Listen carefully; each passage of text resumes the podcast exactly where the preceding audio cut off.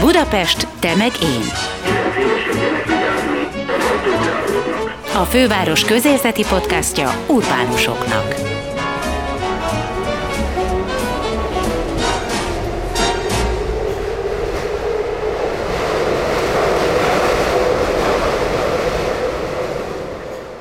Sziasztok! Ez itt a Budapest Tömegén Podcast. Én Veres Dóra vagyok. Ma Kiskovács Attillával, a Momentán Színház egyik alapítójával, művészeti vezetőjével hallhattok egy beszélgetést a most 20 éves színház kezdeti éveiről, az improvizáció műfajának eredetéről és fejlődéséről, és a színpadon túli hasznáról.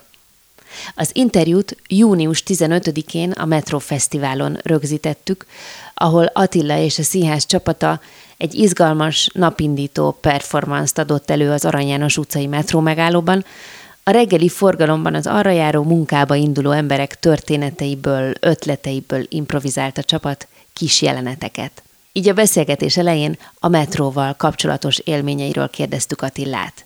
Nekem nagyon intenzív egyébként a reggeli élményem, megleptünk, ahol játszottunk, de egyébként nekem az, hogy én szoktam nézni az emberek arcát, meg, meg elő, erőszeretettel belegondolok, hogy ki hova megy, meg mit csinál, tehát ilyen jó kis Figyelj, tanulmányú. pont ezt feltételeztem rólad, és fel is írtam ezt a kérdést. Ugye te a metróban dolgozol, és figyelsz karaktereket, és ezek szerint tényleg ez történik? Ja, töltődöm, igen. Aha.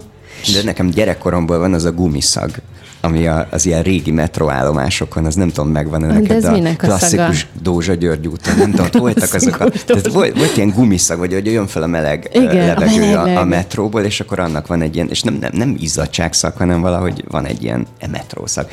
Mélyebbre mentünk, mint gondoltuk így. Ez szóval, ahogy mondtad Isti, az Aranyános utcai megállóban a csapattal most a Metrofesztivál mindkét napján reggel köszöntitek valamilyen módon, és erre kérdeznék rá az utazó közönséget, szóval ez valami reggeli ébresztő, hogy jobb kedvel érjenek be a munkahelyükre az emberek? Miről van szó? Elsősorban nekünk ébresztő. Elég korán keltünk, ma már hétkor ott voltunk. Nem, mert hát két kisgyerekes apuka vagy, te korán kelsz, fogadjunk. Keltenek, korán igen, keltenek. Igen, igen, igen. Szóval mi ugye improvizációs színházzal foglalkozunk, és hogy egyébként az Aranyános utcához közel van a színházunk, és nagyon jó érzés az, hogy csak átsétálunk, és ugyanazt csináljuk, mint a színházban, megszólítunk embereket. De azért nagyon izgultunk, hogy hogy fog menni, valakiről énekeltünk egy dalt, valakinek a napjában megkérdeztük, hogy mi az, ami a legnagyobb kihívás lesz, és arról játszottunk egy jelenetet, vagy egyszerűen csak kértünk nézőktől ötleteket, és így végig montázsoltuk azt, hogy mi minden fog ma történni az emberekkel. Nekünk alapvetően mindig egy ötlet kell, és abból születik egy ott és akkor egy szórakoztató szituáció vagy dal. Uh-huh. És nagyon jó volt, hogy, hogy az emberek tényleg oda gyűltek, és nem az volt, hogy Jézusom, mi ez, hanem hogy egyre nagyobb érdeklődéssel jöttek ide, tök profi volt a hangosítás, úgyhogy nagyon jól működött. Uh-huh. Tehát, hogy oda mentetek emberekhez, és, és akkor kérdeztetek valami olyasmit, amit fel tudtok dolgozni. Igen, senki uh-huh. nem hajtott el minket, de szerencsére olyanokhoz megyünk oda, akinek okay. van a szemében csillanás, és hogy alapvetően a momentán az mindig nagyon barátságos az emberekkel, tehát hogy kérdezzünk valamit, egyébként nem kötelező válaszolni, és tényleg az, hogy két információt mondasz magadról, és abból mondjuk születik egy dal, vagy egy mese, bármi, és akkor azonnantól már mindenkinek szórakoztató produkció, aki nézi. Csak nekünk fontos, hogy ott és akkor szülessen, és ne úgy nézzék az emberek, hogy na ezt jól begyakorolták, vagy ez valami megírt kabaré jelenet, mert akkor az egésznek elvész a varázsa. Hát képzeld el, én sokszor láttalak már benneteket, de volt egy kifejezetten különleges élményem az itt és mosttal kapcsolatban, mert hogy elmentem egy olyan előadásotokra, ahol azt harangoztatok be, hogy Hajdú István jön mm. este vendégnek, és meséli az életének történeteit, amiből ti improvizációs játékokat fogtok kitalálni, ahogy említetted is, hiszen ezt csináljátok mindig, és öt perc várakozás után valamelyikötök kijött, és azt mondta, hogy sajnos az a helyzet, hogy nem veszi fel a telefont Hajdú István, és nem tudjátok, hogy merre jár, azt hiszem a közönségből valaki bekiabált, hogy de hiszem most közvetíti a nem tudom milyen kézilabda Igen. és most mielőtt őt bántanánk, ezért szerintem mindenki életében van ilyen hiba szóval, hogy ez, ez azt gondolom, hogy teljesen belefér. De ami a sztori lényege, hogy ti valami olyan csodálatos estét nyomtatok ott, egy tényleg tudhattuk mindannyian, hogy arra nem készültetek fel, hiszen a vendégetek elmaradt, és ezért kellett ott valamit nagyon hirtelen, spontán kitalálnatok, de tökéletes este volt, könnyesre nevettük magunkat, és ebből is látszott a profizmus a csapatnak. Emlékszel erre az estére? Fantasztikus élmény volt, főként ott és akkor. Igen, és hogy István védelmében kölcsönös elkommunikáció volt. Tehát, uh-huh. hogy mi azt hittük, hogy ő akkor beírta, ő azt hitte, hogy még akkor megerősítjük, de lényeg, hogy aznap este nem jött el. És akkor hát ilyenkor jön az adrenalin, hogy mit tudunk játszani, nem küldjük haza a nézőket, nincs.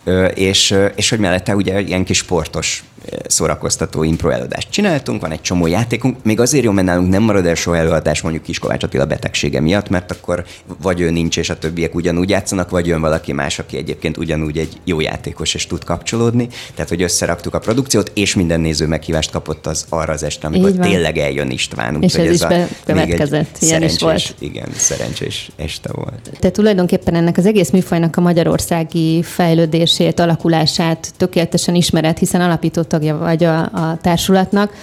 És most már 20 évesek vagytok idén, mhm. november 11-én lesz olyan értelemben a születésnapotok, hogy akkor volt az első előadás, és azt gondoltam, hogy erről kérdezlek, hogy az milyen volt, hogy emlékszel, azt hogy gründoltátok össze, és mi volt a koncepciótok ugyanaz, ami most?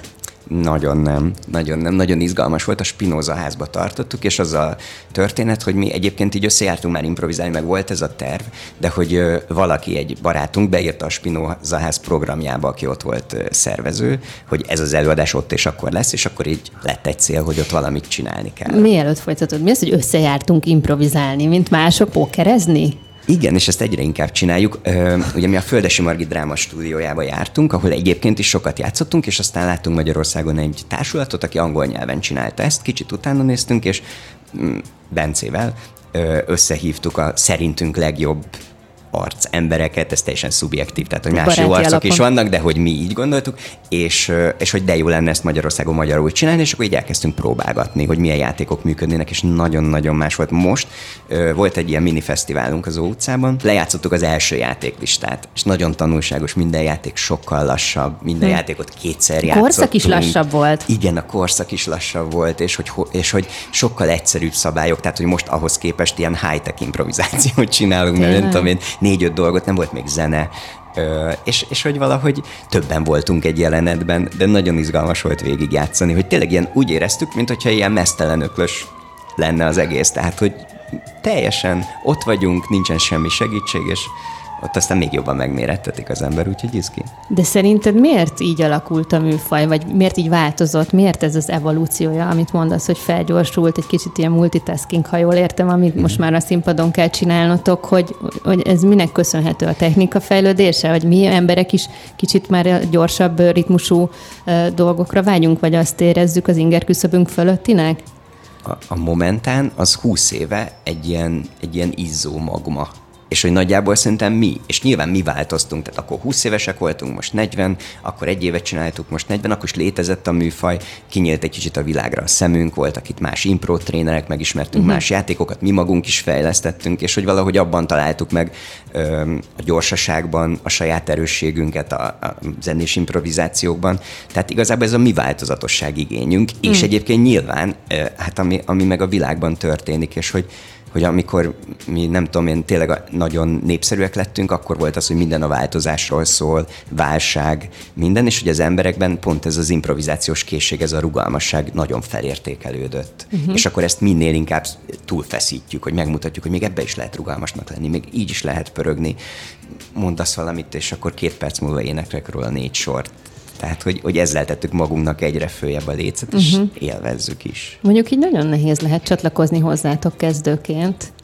Nem könnyű. Ez, ez egy zárt csapat, és egyébként volt egy bővülésünk, és azóta három új tagunk van, és kifejezetten ilyen generációs lépcsőt szeretett, nyilvánvalóan akkor 25 éveseket kerestünk, vagy maximum, uh-huh. és, és hogy, hogy igen, nem könnyű integrálódni, de folyamatosan játszunk vendégekkel, akikkel kapcsolódunk, de azért az nagyon benne van ebben a, a 20 évben, hogy értjük egymást, látjuk egymást, és hogy egymás sablonjait igyekszünk írtani, tehát hogy nem azért nekünk kell együtt játszani, mert ismerjük egymás sablonjait, hanem pont azért, mert mi tudjuk, hogy hogy lehet kimozdítani a másikat, hogy lehet jó játékba vinni, hogy lehet meglepni egymást. Megépítünk egymás kreativitására, van egy nagy bizalom. Visszatérve még egy picit ezekre az első időkre, hogy ezt megéreztétek rögtön, hogy ebből lehet hát, üzletet csinálni, vagy legalábbis egy olyan vállalkozást, egy olyan színházi vállalkozást, ami rentábilis tud lenni, és hogy lesz ennek mindig közönsége, mert hogy azért ez egy speciális műfaj. Mikor éreztétek meg, hogy ebbe van potenciál? Abszolút hobbinak indult. Tehát, hogy az volt és az első adásra a barátaink jöttek, a rokonaink. Aztán azok és barátai. Aztán azok barátai, és hogy, hogy lett rá igény, és aztán jött az első megkeresés, hogy valahova ezt vigyük el, és akkor az ott nagyon jó élmény volt, és hogy láttuk, hogy ez milyen jól személyre És akkor egyszer csak valaki már fizetett érte? És egyszer csak valaki már fizetett érte, aztán egyszer csak csináltunk egy közös céget, javaslom mindenkinek, tíz exhibicionista barátjával csináljon egy közös céget, rendkívül érdekes kaland és nagy tanulás, és hogy mellette pedig tényleg be, tehát az volt, hogy ha jól emlékszem, akkor az első évben volt 25 előadásunk, és a második évben már elértük a százat. Tehát, hogy valahogy, és egyébként ugye akkor egyetemisták voltunk, sokat játszottunk egyetemista partikon, uh-huh. tehát, hogy valahogy így a korosztályunk is velünk nőtt, és aztán kerültünk bele a céges rendezvények világába, és nagyjából az előadásaink felét, most 3000 előadásnál tartunk, külső helyszínen játszottuk itt-ott, mert hogy jól utaztatható, és hogy tényleg tudunk igazodni amire ott éppen szükség van. És mióta van színházatok, tehát hogy épületetek? Tíz éve vagyunk, nem, itt 2010, ó, 2010 óta, tehát már 13 éve vagyunk itt az utcában, de már előtte a Dürerkertben, amit éppen most bontanak, hát, ott volt egy saját bázisunk, ott már idő, évszámokat nem nagyon tudok mondani, de talán két-három évig voltunk ott. Előtte meg komédiumom, tehát bejártuk így az ilyen kisebb kamaraszínházakat Budapesten. Még a műfajról beszélgessünk, mert szerintem ebben nagyon sok izgalom uh, rejlik. Én meglepődve olvastam, amikor készültem a veled való beszélgetésre, hogy ez nem is egy olyan nagyon régi műfaj, 50-60 éves, mert ezt egy régebbi interjútban mondtad, tehát lehet, hogy hozzáadhatunk már néhány évet. Én azt gondoltam, hogy egy idős az emberiséggel az improvizáció. Igen, és hogy valószínűleg egyidős, de hogy az, amikor a improvizációs színház van, az úgy történt, hogy tényleg valamikor a 60-as években egy, egy dráma foglalkozáson, egy dráma órán valaki azt találta ki, hogy úgy mutatja be a gyerekekkel azt, amit ők tanultak, hogy meg hogy milyen ügyesek a gyerekek, hogy a nézőktől is kér ötletet, és hogy a, a történetiség az én tudásom szerint ide ered, hogy az volt az első improvizációs előadás, és utána pedig ez gőzerővel fejlődött, és hogy... És akkor ez Anglia? Öm, ez Ezt igen, Angliában. Igen, uh-huh. Angliában. És, és hogy utána pedig lettek társulatok, és lett csomó alműfaj, tehát hogy van hosszú formátumú improvizáció, rövid formátumú, versenyeztetős, olyan, ami inkább az alkalmazott részét erősít és csatlakozik, nekünk is sok olyan előadásunk vagy szakértőkhöz csatlakozunk. Úgyhogy, úgyhogy most már van egy hatalmas nagy bázisa és irodalma ennek. Mielőtt folytatjuk azt, hogy mit tudunk ezzel a műfajjal kezdeni, esetleg a színház falain kívül, egy kicsit azért rád is olyan értelemben kíváncsi lennénk, hogy a te utat hogy vezetett ide, mert nagyon izgalmas idézet van a neved alatt a honlapotokon, zoológusnak készült, de mi nagyon örülünk, hogy az emberi fajt választotta, mondja rólad a társulatod. És uh, utána a folyószövegben olvasható is, hogy neked egy pályaválasztási tanácsadó azt mondta, hogy ne foglalkozz emberekkel, és lehetőleg ne építs dolgokat, hanem inkább folytassad a már meglévő kitalált uh, ügyeket, szóval, hogy valahogy így próbálta belőni a személyiségedet. És tényleg valahogy én is azt gondolnám, hogy te egy ilyen csöndes, visszahúzódó kis szemüveges kisfiú lehettél, hogy hogy lett belőled egy színpadi ember, ezt meséld el. Hát egyébként az, hogy én valóban biológia kémia tagozatra jártam, meg jó tanuló voltam, voltál. igen, igen, meg jó tanuló voltam, és ugye az első ilyen kitörési pont a színjátszók voltak. Tehát, hogy az de volt hát a bioszkémiások nem járnak igen. dráma színjátszásra. Na, de volt egy, volt egy, én voltam. Azt voltál, véletlenül oda kever. Rossz helyre nyitottál be délután. Hát igen, igen, vagy szükség volt rám. De hogy, de hogy az biztos, hogy az volt az első ilyen kitörési pont, és akkor egyébként utána kerültem el a Földesi Margitnak a dráma stúdiójába 14 évesen, ahol egyébként találkoztunk a társulat alapító tagjaival, és onnantól az egy ilyen csodálatos világ volt, hogy ú, erre is képes vagyok, ebben van sikerem, ez uh-huh. jól megy, itt milyen jó dolgokat csinálunk, itt komoly dolgokról is lehet beszélgetni, tehát hogy maga a közeg is nagyon vonzó volt, meg nagyon sok jutalma volt annak, amit csináltunk. És ott is egyébként már improvizáltunk, meg hogy színházas dolgokat csináltunk, próbálni jártunk, és, és ez így teljesen beszippantott. Tudod, hogy mi az, ami azonos azokban, akik a Földesi Margitból tanulnak, egy kicsit így kívülről nézve, az a tök egészséges önbizalom, amivel képviselik saját magukat, az a kicsit így a szégyenérzet elhagyása, a, a, a hibáktól félelem teljes elutasítása, szóval, hogy valami önmagunk vállalása, ezt valahogy nagyon jól megtanultátok ti szerintem, kívülről így néz ki legalábbis. Igen, és a játék, és abszolút oda eredeztetem, és mi ezért is vagyunk az imprónak a, nem csak a csinálója, hanem tényleg papjai is. Hogy a, de igen. tényleg, hogy hát igen. az impró mindenre jó, ezt elmagyarázom majd Igen, majd hozzá. erről fogunk beszélni, igen. De hogy, hogy az, hogy, hogy a saját magad személyiséget kipróbálni többféleképpen védett környezetben, és olyanokkal egyébként, akik jó indulatúak, tehát vannak hétvégi workshopjaink, összejön 12-15 ember, tök ismeretlen, és mindig az a vége, hogy ú, most milyen jó fejemberek jöttek össze. Most ezt lehet, hogy ki kell egészítenem, mert hogy ugye oktatással is foglalkoztak, tehát ez most nem az előadásaitokról Igen, igen, tehát mondod. amikor nem azt csináljuk, amit a színpadon, hanem annak a hátterét mutatjuk meg játékokon keresztül, Bevonva embereket másokat. mozgatunk, igen, és hogy megmutatjuk, hogy igenis mindenki tudja, nem kell hozzá színésznek lenni, sokkal inkább gondolkodásmód,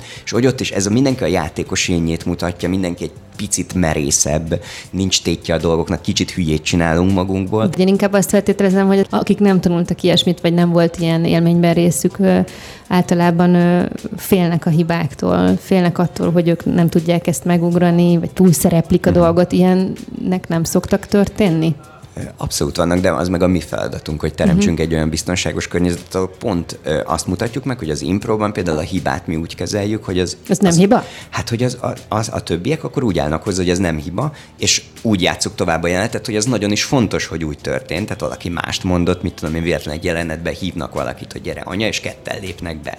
és akkor onnantól nem az van, hogy ott nézegetnek egymásra, hogy most ki az anya, hanem akkor a másik ember is megtalálja a helyét a jelenetben. Vagy véletlenül valaki valamit félreértett, akkor utána úgy játszunk, hogy az a kulcsfontosságú fordulat, hogy ez történt meg, és az a nagy igazság, és hogy mindig előrefelé gondolkodunk, megágyazunk egymás ötleteinek, és hogy ez egy nagy öröm és tanulás is az életre, és hogy egyébként az élethez való hozzáálláshoz is sokat szoktunk erről beszélgetni, hogy, hogy milyen jó így előrefele menni, és nem kárhoztatni magunkat. Uh-huh. Egyébként kérdésedre válaszolva még, hogy a, amivel a legtöbbet dolgozunk, hogy ez a saját ötleteinket ne bíráljuk fölül.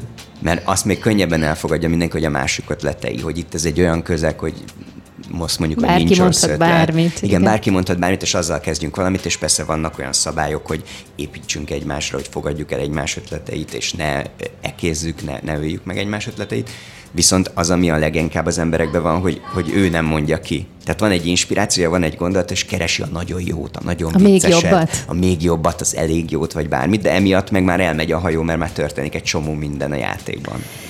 Az a feltételezésünk, illetve hát neked a tudásod is, hogy a színház falain kívül is használható, egy csomó készség fejleszthető azzal, hogyha az ember tanul, vagy megtanul improvizálni, de vajon mindenki meg tudja ezt tanulni? Vagy vannak olyan velünk született képességek, amik ezt segítik, vagy esetleg akadályozzák?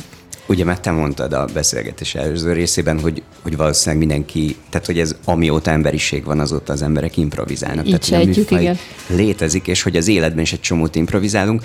amit mi tanulunk, meg tanítunk, leginkább a figyelem az, hogy az van, ami utoljára elhangzott, hogy, hogy eh, lássam meg a pillanatot, ahhoz kapcsolódjak, hogy ne menjek a másik ötlete ellen, hogy ne az legyen, hogy amíg te beszélsz, addig én a saját fejemben vagyok. Jól kitalálom, hogy mit akarok mondani, te elmondtad, amit mondtál, és én amit jól kigondoltam, elmondom, de az nagyon nem illeszkedik, nem. Az van, hogy meghallom, amit mondasz, és ahhoz kapcsolódom, és lehet, hogy az egy csomó mindent el kell engedni, és ha valamit gyakorlunk, ezt az elengedést, hogy tudjunk és bátrak legyünk belemenni abba, ami akkor az inspirációnk, amikor meg kell szólalnunk. És ez szerinted milyen szakmához használható leginkább, vagy igazából mihez nem, ugye? Mert hogy gyakorlatilag az életben való jövésmenéshez, a társas kapcsolatainkhoz, a kínos vagy nehéz szituációk megoldásához ez egy remek készség. Hát igen, meghozza magát ezt a játékosságot, mert akkor meg is lepődünk, meg meg is lepjük magunkat. Tehát, hogy sokkal kevésbé a konzerv válaszok jönnek be egy-egy ilyen játékban és uh, egyébként mi tartunk kommunikációs tréningeket is, meg jár hozzánk most egyébként 150 ember saját akaratából különböző csoportokba saját improvizálni, akaratából. és hogy nem azért, hogy, hogy improszínészek legyenek, Aha. hanem hogy pont azért, hogy az a töltődés, az a játékosság, meg az a spontaneitás valahogy uh, jobban benne legyen az életükbe, vagy, vagy saját magukba felfedezzék tehát, hogy ez a cél, ezért jönnek hozzátok, de hogy nagyjából tudod, hogy milyen típusú emberek, vagy milyen szakmát végző emberek, vagy szóval, hogy mi, mi, mire akarják célzottan használni a dolgot, vagy csak itt feloldódni szeretnének igazán? Van olyan, aki önismereti célral jön, van, aki Csara a prezentációban jó. szeretne fejlődni. Igen, hát mert ezekben a helyzetekben a saját Magadat magunknak a részeit, meg. igen, meg antiszerepeit is, meg hogy hogy reagálunk, meg státuszhelyzetek, meg hogy meg kipróbálunk most ez egy csomó is. szakszó. Igen, igen, igen, bocsánat, már szakmát csináltunk ebből. Szóval, hogy nagyon sokszor tényleg a, a saját vágyainkat is ki tudjuk játszani, amilyenek nagyon nem vagyunk. Például lépcsőházi monológok egy helyzetben, mondjuk egy ügyfélszolgálaton nagyon ö, jól fésült vagyok, és most egy színpadon kipróbálhatom, ha mi van, ha nem, mi van, ha meglepem a másikat, mi van, ha kivillentem és szoktunk ilyenekről beszélgetni, hogy ez be tud szivárogni az életbe, és párkapcsolatba is, és egyébként a személyes viszonyokba, a főnök beosztati viszonyba is, hogy, hogy ez a figyelem, hogy meghalljuk egymást, kapcsolódjunk, és hogyha megyünk cégekhez és tréningeket tartunk, akkor igazából ezt tudjuk mi hitelesen képviselni, hogy van egy műfaj, ami ebből él a változásból, abból, hogy hogy nagyon kell kapcsolódnod a másikhoz, és építeni közösen valamit, nem pedig egymás ellen menni.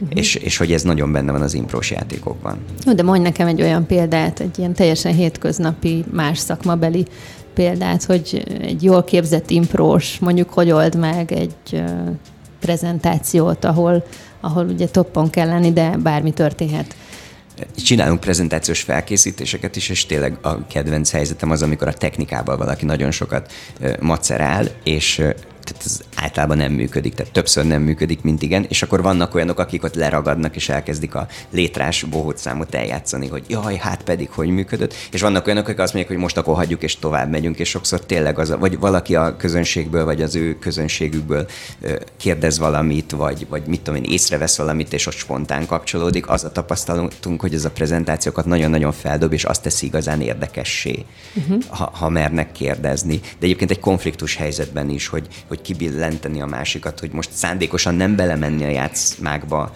hanem vagy kimenni abból a, a sémából, és kérdezni tőle valamit. Vagy, tehát, hogy, hogy nagyon sokszor az impro azt adja nekünk, hogy, hogy ki tudunk lépni a saját szerepünkből egy pillanatra, és így ránézünk azt, hogy most miben vagyok. Most egy olyan helyzetben vagyok, ahol egymást nyírjuk, és akkor mit tudok azért tenni, hogy nem.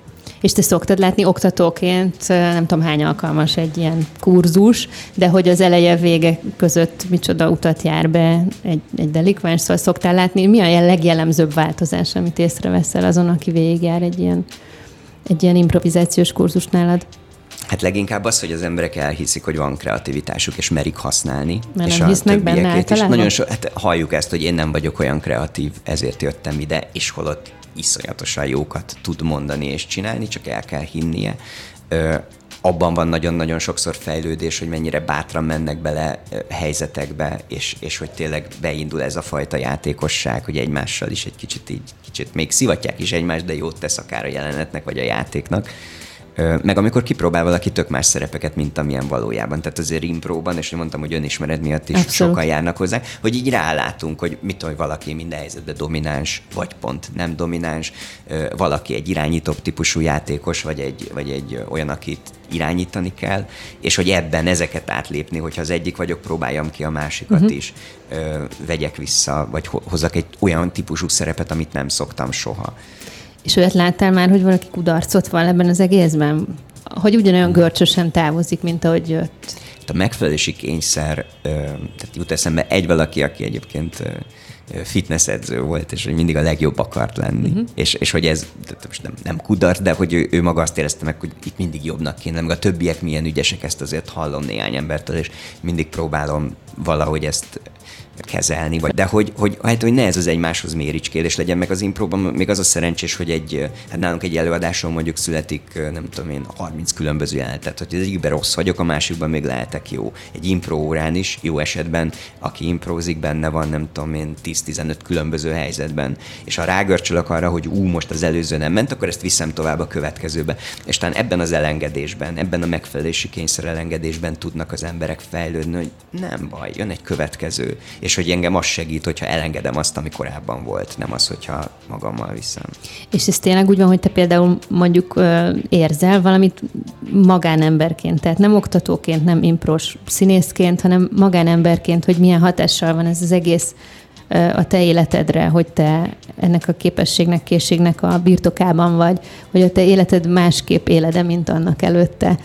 Azért, mert hogy ilyen itt és mostban lenni képes vagy, vagy tudsz, tudsz improvizálni hát a játékosság és a humor fokozottan jelen van az életünkben, uh-huh. és nem úgy, hogy állandóan vicceket mondunk, Jó, nyilván. hanem úgy, hogy, hogy, hogy lehet a helyzeteket játékosan tekinteni. És te, be, te ebben változtál például? Én azt gondolom ebben nagyon sokat, és uh-huh. hogy ugye két kisgyerekem van itt Akik itt ugrabugrálnak, és tök és gyönyörű hogy, kis szöszi Houndem reklám az egész. Ve, már velük is imprózunk, tehát hogy egyrészt ők is tudják ezeket a játékokat játszani, de hogy például a gyerekneveléssel kapcsolatban, és ebben a feleségem, aki szintén itt van, ő is benne van, aki szintén szintén improzik szabad idejében, mondtam, hogy szerdánként én vagyok a gyerekekkel, mert a hét többi napján én imprózom, szerdánként meg a feleségem. Uh-huh. De, hogy, de hogy ez a fajta, hogy velük őket kimozdítani, az hogy, a, az, hogy a kis konfliktus helyzeteiket jól kezelni, és hogy nekünk szülőként előre menni, és nem rágörcsölni a helyzetekre, abban nagyon sokat segít. Beszéljünk arról, hogy a színház éppen mondjuk, ahogy említetted, túl van egy mini fesztiválon, tehát igazából most gondolom ez olyan nektek, mint amikor egy nagy utazás utazás után az ember hazamegy, és kicsit ilyen kiüresedve érezheti magát, de az is igaz, hogy jön a nyár, és a Momentán nagyon sok helyen jelen van ilyenkor, különböző fesztiválokon, például a Művészetek Völgyében, ha jól tudom, ugye egy egész udvaratok van. Igen, Igen ott lesz saját udvarunk, és 40-50 programmal készülünk a 10 nap alatt, megmutatjuk a teljes repertoárt, és jó pár olyan előadást is csinálunk, ami csak ott. Tehát ott van az improvizált szappanoperánk, ami tíz napon keresztül a nézők ötleteiből épül, és minden nap új része. Meg streamelni is szoktuk, tehát még úgy is lehet követni. Meg igyekszünk mindig számunkra inspiráló és érdekes vendégeket meghívni. Például most jön majd egy bűnügyi újságíró, hogy picit abba a világba is belenézzünk. És ilyenkor előtte egy kicsit ezt a szókincset felfrissíted, ami mondjuk, vagy utána nézel kifejezéseknek, jelentéseknek, szóval, hogy ilyenkor egy picit készülsz tematikailag, mint színész? Mi egyébként leginkább az improban mindig azt használjuk, amit a világból tudunk. Tehát például én most a bűnügyi újságírós előadásra nem elvileg most fogok olvasni ilyeneket, de hogy egyébként jó esetben vannak erről emlékeim. És Na jó, de te szókészlet, szóval nem biztos. Igen? Hát mi ebben... nagyon figyelünk. Tehát, hogy, hogy az, hogyha rágörcsölnék, hogy nekem egy előadásra most nagyon azt a szókészletet föl kell gyúrni, volt egyébként régen egy reneszánsz előadásunk, az pont az, azért volt nagyon nehéz, mert azt gondoltuk, hogy ez attól lesz jó, hogy töriből nagyon fölgyúrjuk magunkat, és tízszer annyit tudunk, mint a közönség de hogy hozzáad, csak éppen a közönségnél sokkal műveltebbek voltunk, ezért nem működtek azok a jelenetek, amit ja, behoztak nem, nem a poénokat. hanem hát igen, mert hogy, hogy amikor nagyon, tehát hogyha, hogy nagyon azt kell használnunk, ami, amit mindenki, amire mindenki rá tud mhm. kapcsolódni. Uh-huh. És hogy sokkal jobb, hogyha majd ott van egy műsorvezető, aki beszélget a vendéggel, és mi nagyon figyelünk, és az ott és akkor a lehető legjobb tudásunk szerint, meg ami egyébként az eddigi 40-45 évben a saját műveltségünk, érzékenységünk, azt használjuk.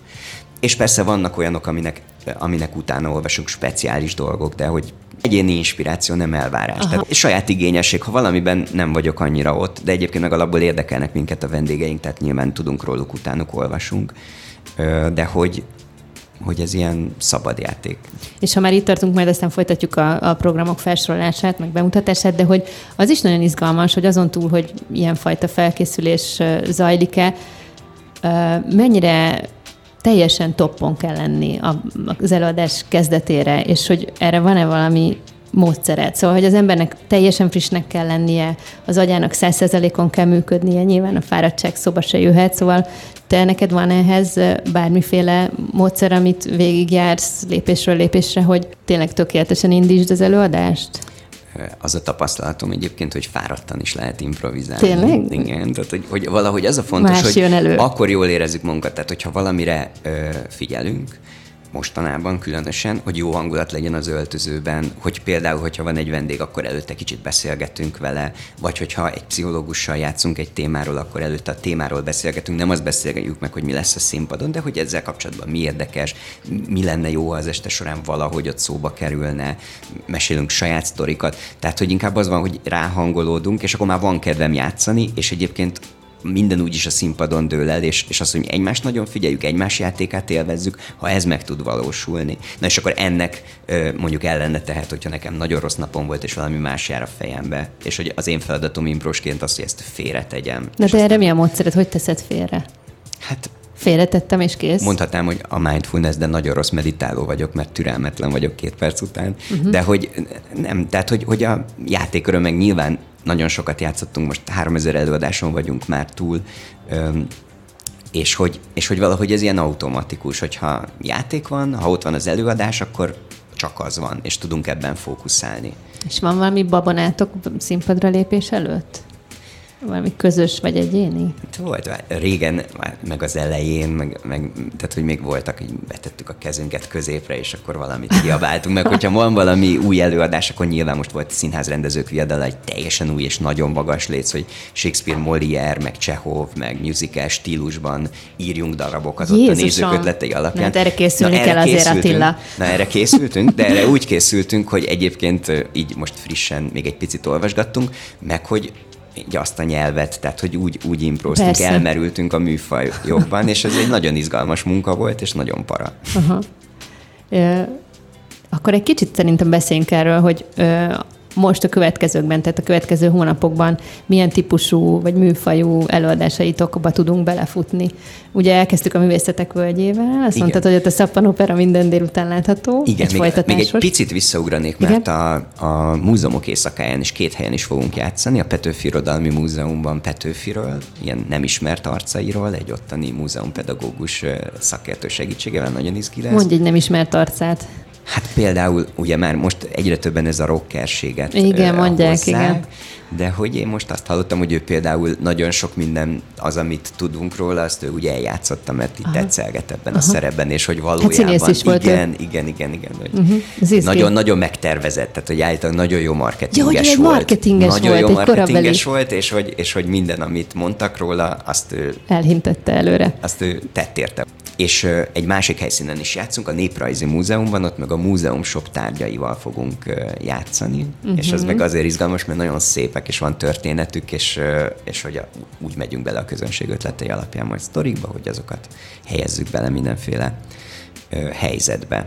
És ugye Kapolcs, ott meg tényleg rengeteg minden, és most a teljesség igénye nélkül a vendégünk lesz Epres Panni, akivel így az életéről, a mostani helyzetéről, meg egyébként hogy látja a világot ez a radar per főhős előadásunk, ahol, ahol vagy egy embert, vagy egy témát állítunk a fókuszba, van vele egy izgalmas beszélgetés, és mi ahhoz kapcsolódva játszunk. De időről időre megállítjátok a beszélgetést. Így van, így van, mindig megszakítjuk játékkal.